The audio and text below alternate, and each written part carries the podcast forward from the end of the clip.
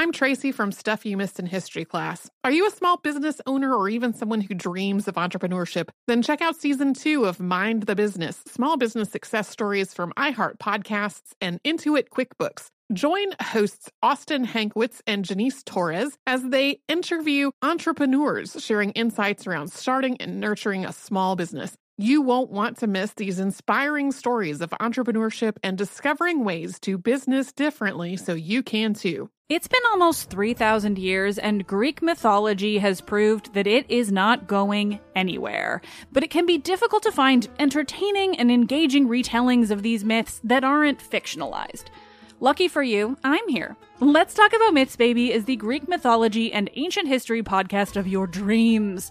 I dive into the convoluted and confusing ancient sources so you don't have to. Listen to Let's Talk About Myths, Baby on the iHeartRadio app, Apple Podcasts, or wherever you get your podcasts. What up? I am Dramos, host of the Life as a Gringo podcast. This is a show for the No Sabo kids, the 200%ers. Here we celebrate your otherness and embrace living in the gray area. Every Tuesday, I'll be bringing you conversations around personal growth, issues affecting the Latin community, and much more. Then, every Thursday, I'll be tackling trending stories and current events from our community. Listen to Life as a Gringo on the iHeartRadio app, Apple Podcasts, or wherever you get your podcasts. Imagine you ask two people the same 7 questions. I'm Minnie Driver, and this was the idea I set out to explore in my podcast, Mini Questions. This year, we bring a whole new group of guests to answer the same 7 questions, including Courtney Cox, Rob Delaney, Liz Phair, and many more.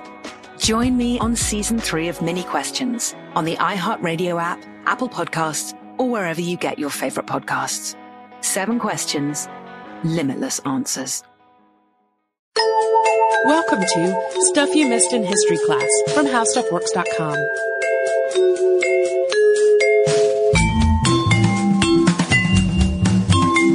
Hello and welcome to the podcast. I'm Holly Fry. And I'm Tracy V. Wilson. And today we're going to talk about a subject that was directly inspired by a listener mail. And we're going to talk in some detail about that listener mail at the end. But just know that it did, and we'll credit the person when we get to the end because it's pretty spectacular. We're going to talk about a really important lady mathematician. And the pronunciation of her name is a matter of some debate here at the office and online. True. So it's Amalie Noether. You will sometimes also hear it pronounced more like Noether.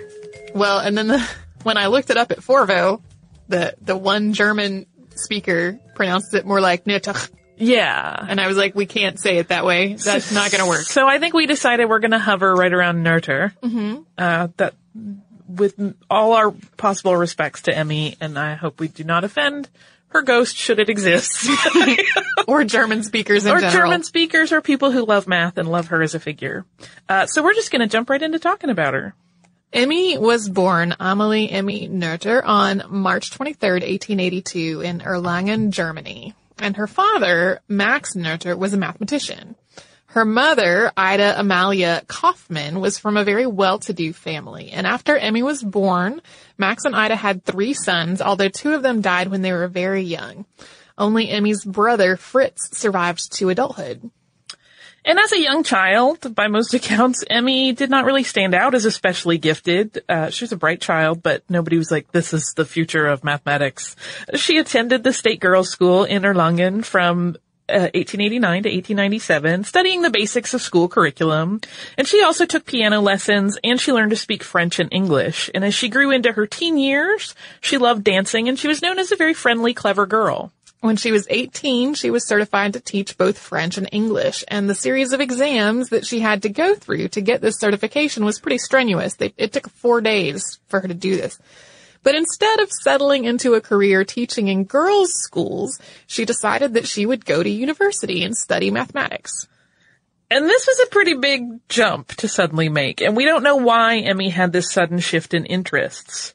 Her life up to this point had seemed to follow a pretty standard course for a young woman in that period of time in Germany from an intellectual middle-class family. You know, she would potentially get married, but if not, she had this backup job as a teacher.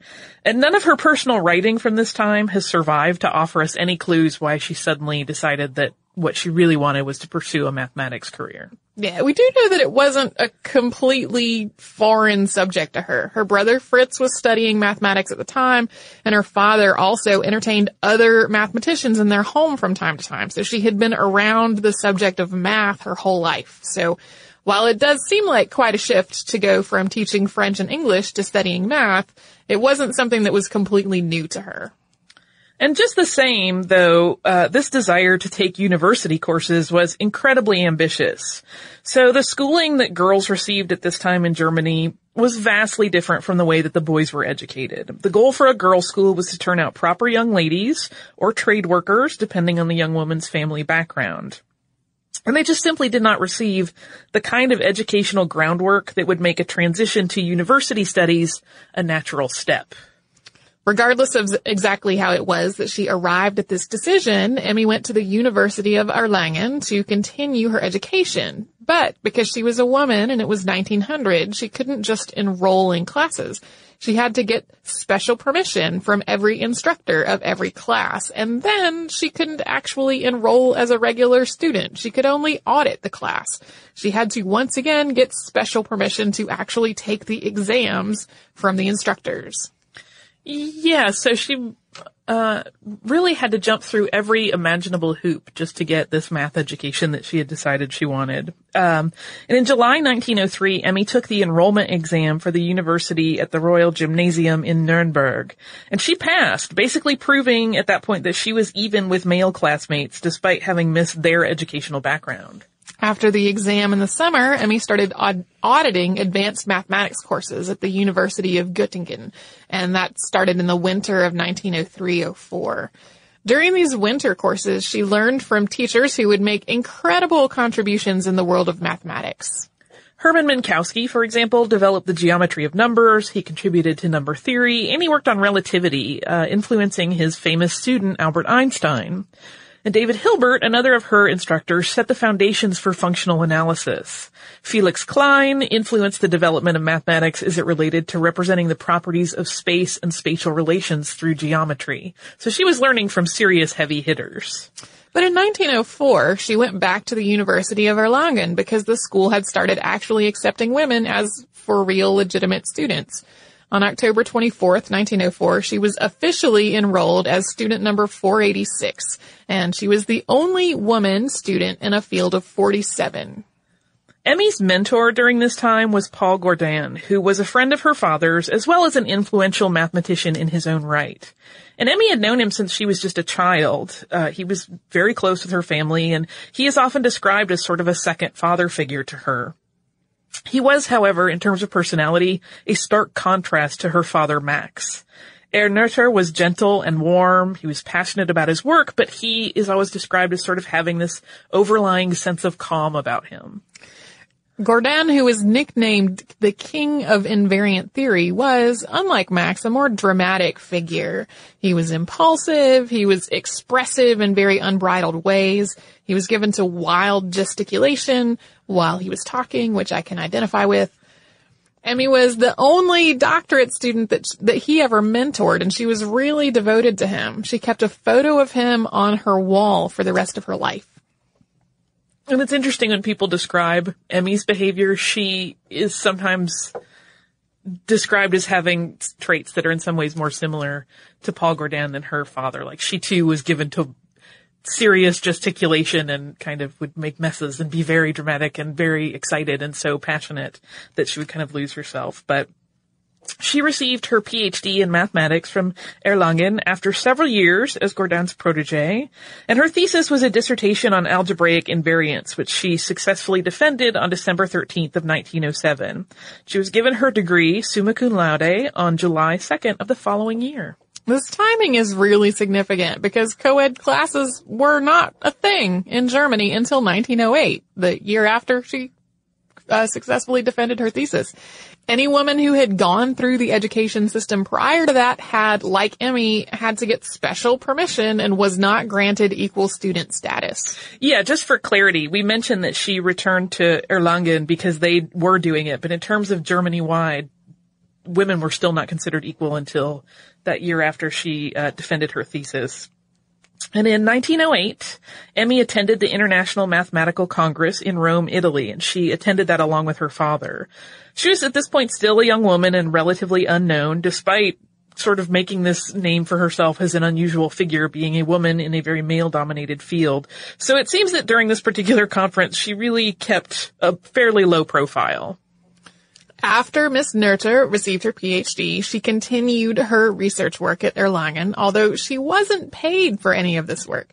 She assisted her father in his research, and then she was invited in 1908 to join the Circolo Matematico in Italy, and then in 1909, the German Mathematical Union. Emmy's first sort of professional lecture was in 1909 at the Salzburg meeting of the German Mathematical Union. She lectured at the Vienna chapter of the group several years later in 1913, and not long after that, she also started guest lecturing for her father as a substitute. And during this same period, although, as we said, we don't have writings from her, so we don't really know how this impacted her, but surely it did, Emmy's mentor, Paul Gordan, died in 1912, so just as her career was taking off. So next up, we're going to talk about a significant move in Emmy's life. But before that, let's have a word from one of our awesome sponsors who keep the lights on here in our studio. That sounds grand. I'm Tracy V. Wilson from Stuff You Missed in History Class. Did you know small businesses make up 99.9% of all businesses in the United States? The world is powered by entrepreneurs, and if you're a small business owner or even someone dreaming of starting your own business, then you'll want to check out Season 2 of Mind the Business, Small Business Success Stories from Ruby Studio, from iHeartMedia, and Intuit QuickBooks. And every episode, hosts Austin Hankwitz and Janice Torres talk to entrepreneurs about how they've grown from the lessons of launching and nurturing a small business and how they have found success being their own boss. From the excitement of first starting out to finding the right tools and resources to process invoices and payments like QuickBooks Money, you won't want to miss these inspiring stories of entrepreneurship and discovering ways to business differently so you can too. And if you're a small business owner or even someone dreaming of starting your own business, then you'll want to check out Season 2 of Mind the Business, Small Business Success Stories from Ruby Studio, from iHeartMedia, and Intuit QuickBooks. What up? I am Dramos, host of the Life as a Gringo podcast. Now, this is a show for the No Sabo kids, the 200%ers. Here we celebrate your otherness and embrace living in the gray area. If you ever felt like you were always too much this while also never being enough that, this is the podcast for you. Every Tuesday, I'll be bringing you conversations around personal growth, issues affecting the Latin community, and much more via my own personal stories, along with interviews with inspiring thought leaders from our community. Then, every Thursday, I'll be tackling trending stories and current events from our community that you need to know. So much of what makes our community so beautiful is our diversity, yet too often those of us who don't fit into this dumb stereotypical box of whatever it means to be Latino are left without a voice or just forgotten about. On this show, I celebrate the uniqueness of our culture and invite you to walk in your authenticity. Listen to Life as a Gringo as a part of the My Cultura Podcast Network, available on the iHeartRadio app, Apple Podcasts, or wherever you get your podcasts. Hey, everybody. Welcome to Across Generations, where the voices of Black women unite in powerful conversations. I'm your host, Tiffany Cross. I want you all to join me and be a part of sisterhood, friendship, wisdom, and laughter. In every episode, we gather a seasoned elder. But even with a child, there's no such thing as the wrong thing if you love them. Myself, as the middle generation, I don't feel like I have to get married at this big age in life, but it is a desire I have and something that I've navigated in dating. And a vibrant young soul for engaging intergenerational conversations. I'm very jealous of your generation that didn't have to deal with Instagram and Tinder. This is Across Generations, where Black women's voices unite, and together, you know how we do, we create magic. Listen to Across Generations podcast on the iHeartRadio app, Apple Podcasts, or wherever you get your podcasts. Imagine you ask two people the same exact set of 7 questions. I'm Minnie Driver, and this was the idea I set out to explore in my podcast, Mini Questions. This year, we bring a whole new group of guests to answer the same 7 questions, including actress and star of the mega hit sitcom Friends, Courtney Cox, You can't go around it, so you just go through it. This is a roadblock. It's going to catch you down the road. Go through it. Deal with it. Comedian, writer, and star of the series Catastrophe, Rob Delaney. I shouldn't feel guilty about my son's death. He died of a brain tumor. It's part of what happens when your kid dies. Intellectually, you'll understand that it's not your fault, but you'll still feel guilty. Alt-rock icon, Liz Phair. That personal disaster wrote Guyville. So everything comes out of a dead end. And many, many more. Join me on Season 3 of Mini Questions on the iHeartRadio app, Apple Podcasts, or wherever you get your favorite podcasts. 7 questions, limitless answers. So, after 8 years of post-PhD work at Erlangen, her former teachers, David Hilbert and Felix Klein, asked her to come back to Göttingen in 1915. And this was right after Albert Einstein had published his theory of general relativity. And Klein and Hilbert wanted Noether to work with them on unraveling the mathematics that were involved in Einstein's work. And Noether had published several papers of her own by this time, and she had really exhibited some insightful approaches to mathematical concepts, so she was the perfect candidate to assist in Hilbert and Klein's work. She went to Göttingen, but this move turned out to be extremely controversial. Many faculty members objected to the idea of a woman on the teaching staff. If Emmy Noether couldn't be granted faculty status, Hilbert and Klein wanted her to at least have what's called a Privatdozent, which is a position similar to a postdoc. It would have given Emmy at least an officially recognized post within the Göttingen educational system. Would also grant her sufficient title and permission to teach. For Noether's thesis to be accepted and for her to be granted this Privatdozent, the entire philosophy faculty had to vote on it. And this umbrella of philosophy, keep in mind, included not only philosophy, but also history, natural sciences, and mathematics. And it turned out that the math people there were pretty cool with Emmy, but the non-mathematics people in the mix were really vehemently arguing against having a woman teach students. The arguments against Noether were that giving her a Privatdozent position would mean that she was on track to be faculty. And what would the returning soldiers think when they came back to war to find that they're supposed to take classes from a woman? Yeah, they really framed it like what a slap in the face that would be. These young men who had gone to defend the ideals of Germany, and they then come back and find a lady teacher. Well, yeah, and keep in mind this wasn't even soldiers saying this. This was kind of the weird trumped-up argument that the non-mathematics faculty was trying to put together to keep Emmy Noether off of their cool kids club. And her mentor and now colleague Hilbert's response was, "Gentlemen, I do not see that the sex of the candidate is an argument against her admission as a Privatdozent. After all, the Senate is not a bathhouse." And he meant like the educational Senate, not their government Senate. And his argument, though, didn't sway the detractors, and Emmy was not granted this title.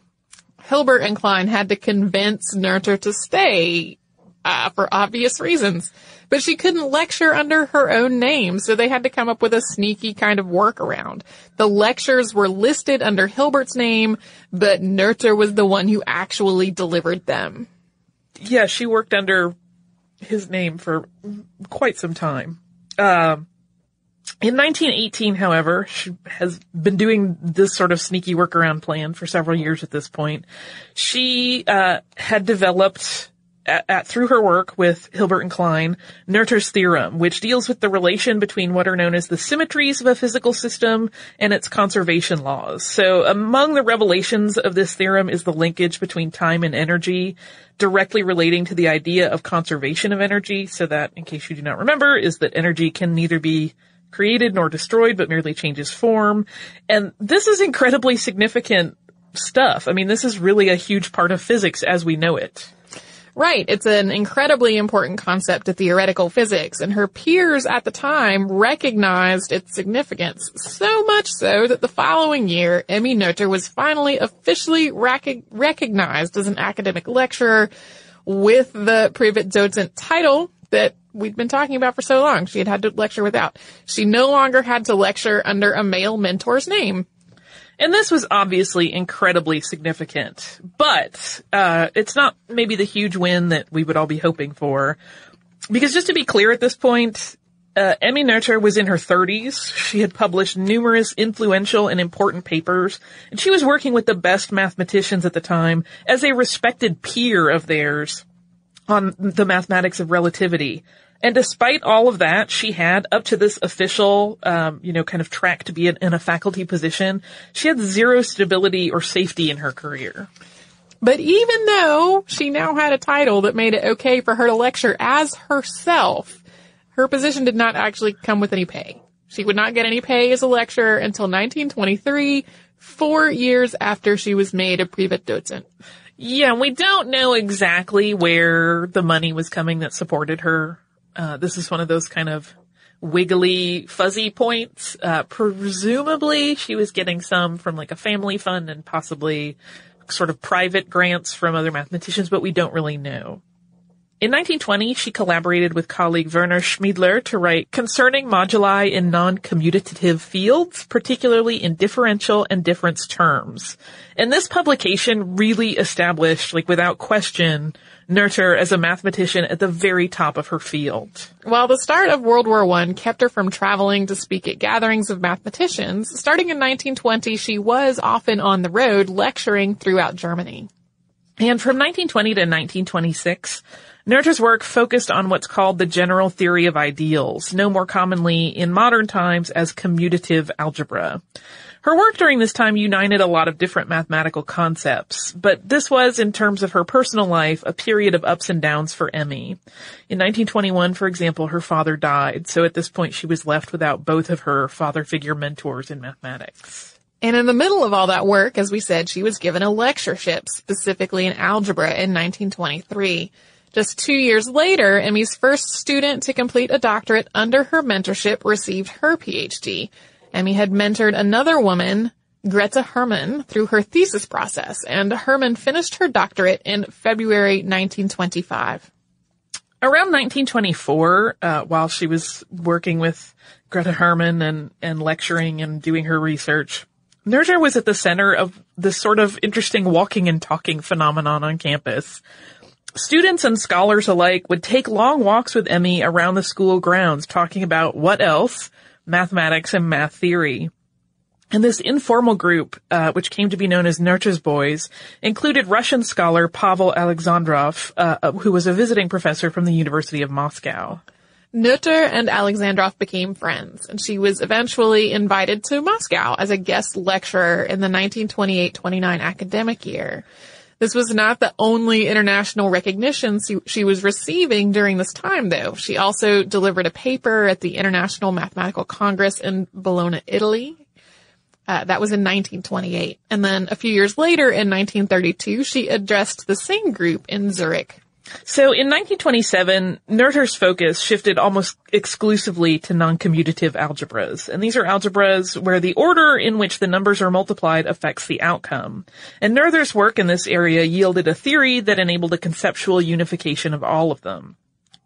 And during her work in this phase of her career, she collaborated with Helmut Hasse and Richard Brauer and published papers Hypercomplex Number Systems and Their Representation in 1929 and Non-Commutative Algebra in 1933. From 1930 to 1933, she also worked as an editor on the German Mathematical Annual. Throughout all of her research, writing, and editing, she was also still teaching regularly. But even so, she was still employed at a level far below what her colleagues thought she deserved.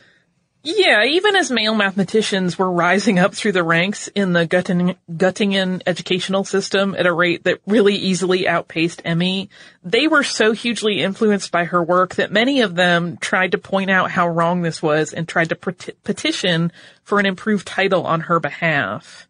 It generally came to naught with the greater university system, but in terms of the mathematics world, she was regarded not just as a peer, but as a leader at this point. 1933 would prove to be a pivotal year for Noether, and we're going to talk about it after we pause to chat about one of our awesome sponsors who keep our show going. I'm Tracy V. Wilson from Stuff You Missed in History Class. Did you know small businesses make up 99.9% of all businesses in the United States? The world is powered by entrepreneurs, and if you're a small business owner or even someone dreaming of starting your own business, then you'll want to check out Season 2 of Mind the Business, Small Business Success Stories from Ruby Studio, from iHeartMedia, and Intuit QuickBooks. And every episode, hosts Austin Hankwitz and Janice Torres talk to entrepreneurs about how they've grown from the lessons of launching and nurturing a small business and how they have found success being their own boss. From the excitement of first starting out to finding the right tools and resources to process invoices and payments like QuickBooks Money, you won't want to miss these inspiring stories of entrepreneurship and discovering ways to business differently so you can too. And if you're a small business owner or even someone dreaming of starting your own business, then you'll want to check out Season 2 of Mind the Business, Small Business Success Stories from Ruby Studio, from iHeartMedia, and Intuit QuickBooks. What up? I am Dramos, host of the Life as a Gringo podcast. Now, this is a show for the Nosabo kids, the 200%ers. Here we celebrate your otherness and embrace living in the gray area. If you ever felt like you were always too much this while also never being enough that, this is the podcast for you. Every Tuesday, I'll be bringing you conversations around personal growth, issues affecting the Latin community, and much more via my own personal stories, along with interviews with inspiring thought leaders from our community. Then, every Thursday, I'll be tackling trending stories and current events from our community that you need to know. So much of what makes our community so beautiful is our diversity, yet too often those of us who don't fit into this dumb stereotypical box of whatever it means to be Latino are left without a voice or just forgotten about. On this show, I celebrate the uniqueness of our culture and invite you to walk in your authenticity. Listen to Life as a Gringo as a part of the My Cultura Podcast Network, available on the iHeartRadio app, Apple Podcasts, or wherever you get your podcasts. Imagine you ask two people the same exact set of seven questions. I'm Minnie Driver, and this was the idea I set out to explore in my podcast, Mini Questions. This year, we bring a whole new group of guests to answer the same seven questions, including actress and star of the mega hit sitcom Friends, Courtney Cox. You can't go around it, so you just go through it. This is a roadblock. It's going to catch you down the road. Go through it. Deal with it. Comedian, writer, and star of the series Catastrophe, Rob Delaney. I shouldn't feel guilty about my son's death. He died of a brain tumor. It's part of what happens when your kid dies. Intellectually, you'll understand that it's not your fault, but you'll still feel guilty. Alt-rock icon, Liz Phair. That personal disaster wrote Guyville. So everything comes out of a dead end. And many, many more. Join me on Season 3 of Mini Questions on the iHeartRadio app, Apple Podcasts, or wherever you get your favorite podcasts. Seven questions, limitless answers.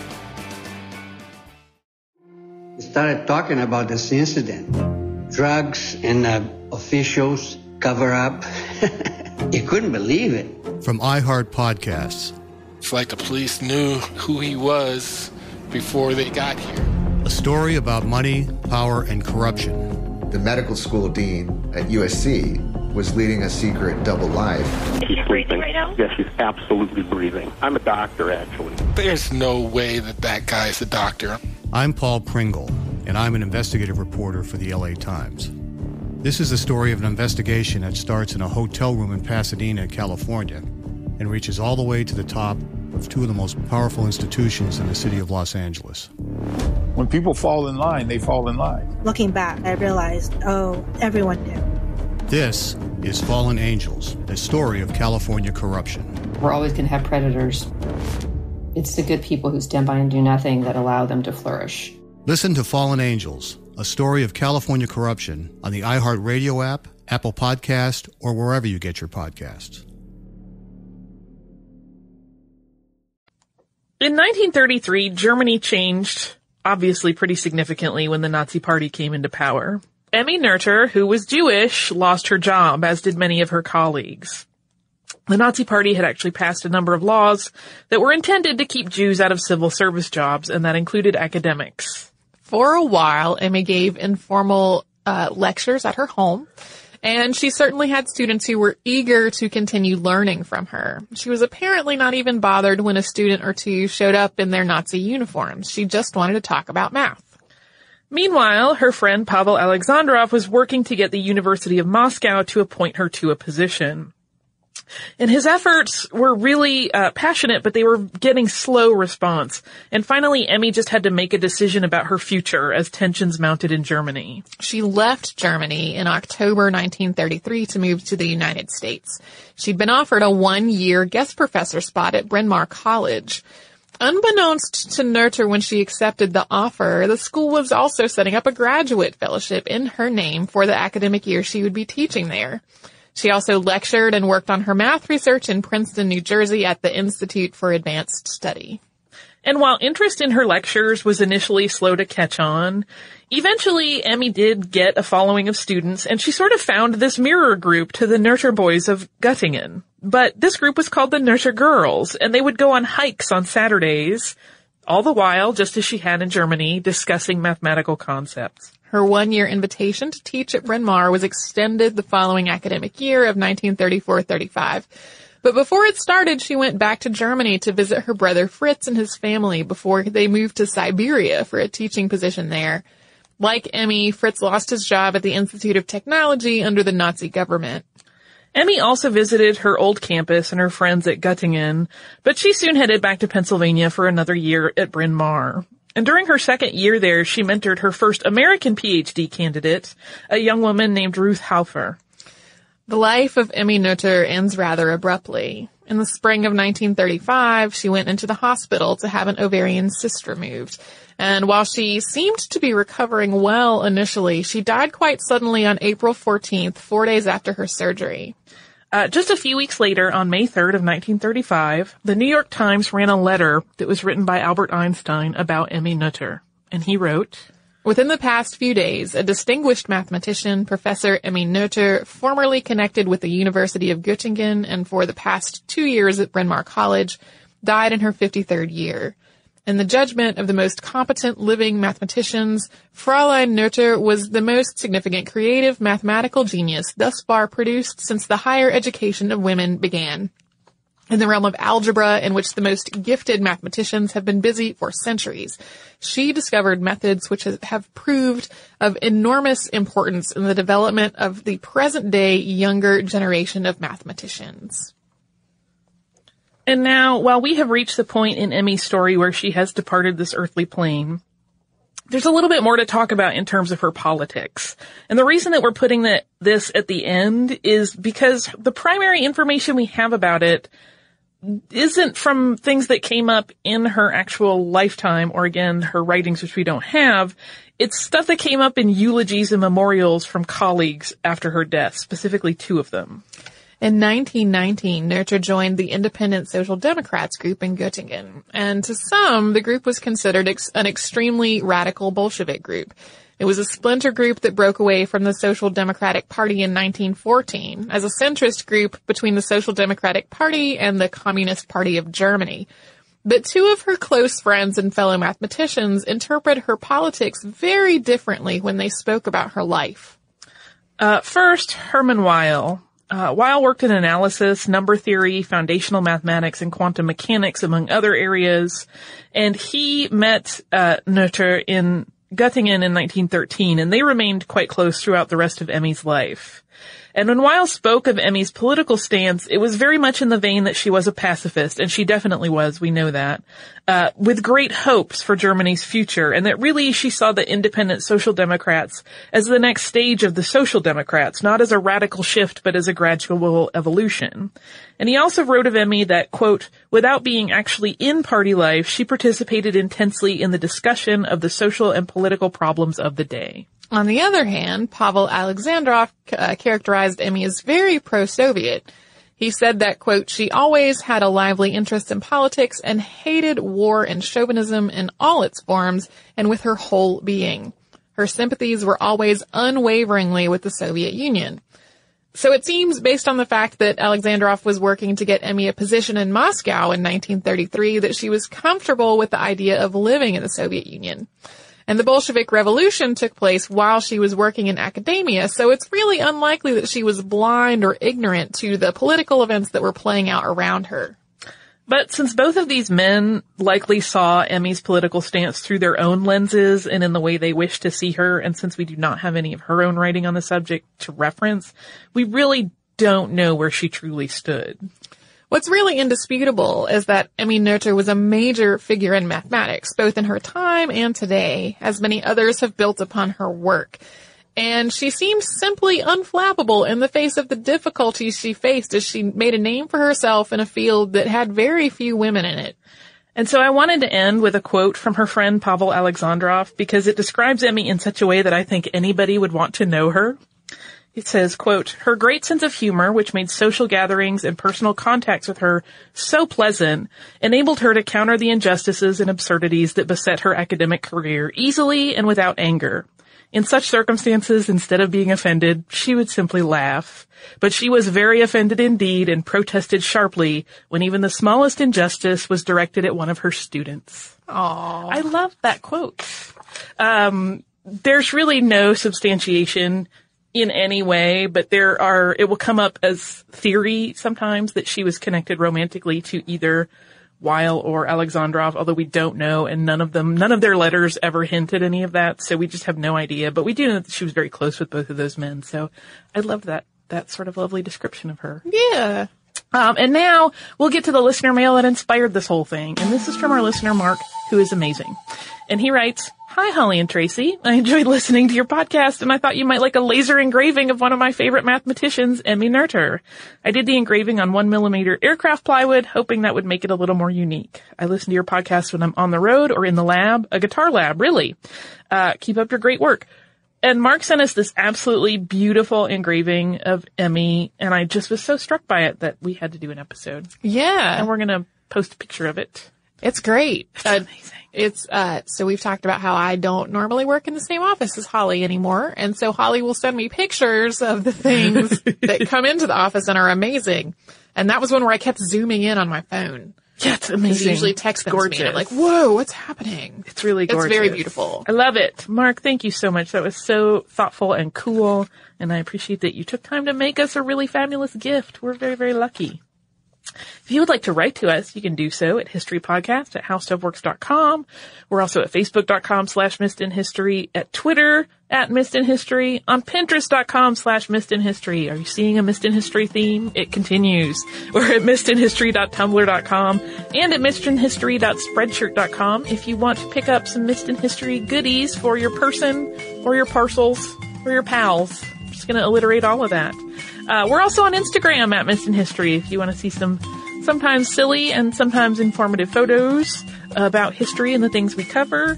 If you would like to do a little bit of research related to what we talked about today, you can go to our parent site, How Stuff Works, and you can type in How Math Works in the search bar, and you'll get a fabulous article written by Robert from Stuff to Blow Your Mind about math. Who doesn't want to read about that? Don't say you don't, because it's really interesting.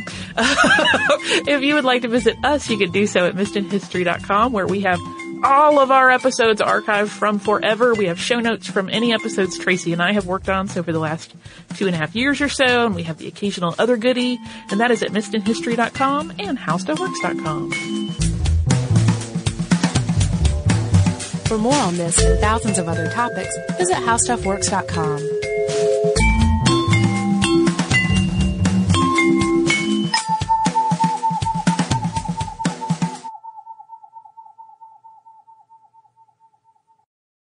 It's been almost 3,000 years, and Greek mythology has proved that it is not going anywhere. But it can be difficult to find entertaining and engaging retellings of these myths that aren't fictionalized. Lucky for you, I'm here. Let's Talk About Myths, Baby is the Greek mythology and ancient history podcast of your dreams.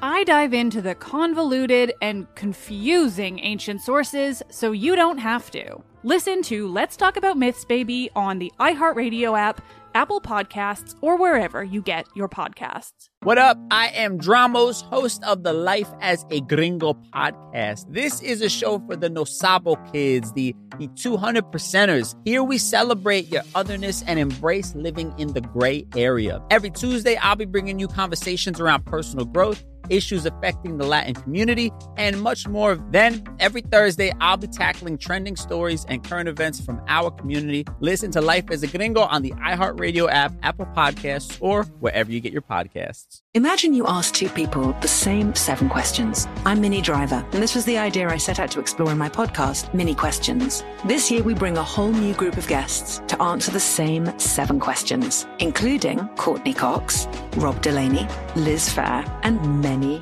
many more. Join me on season 3 of Mini Questions on the iHeartRadio app, Apple Podcasts, or wherever you get your favorite podcasts. 7 questions, limitless answers. Jon Stewart is back in the host chair at The Daily Show, which means he's also back in our ears on The Daily Show Ears Edition podcast. Join late-night legend Jon Stewart and the best news team for today's biggest headlines, exclusive extended interviews, and more. Now this is a second term we can all get behind. Listen to The Daily Show Ears Edition on the iHeartRadio app, Apple Podcasts, or wherever you get your podcasts.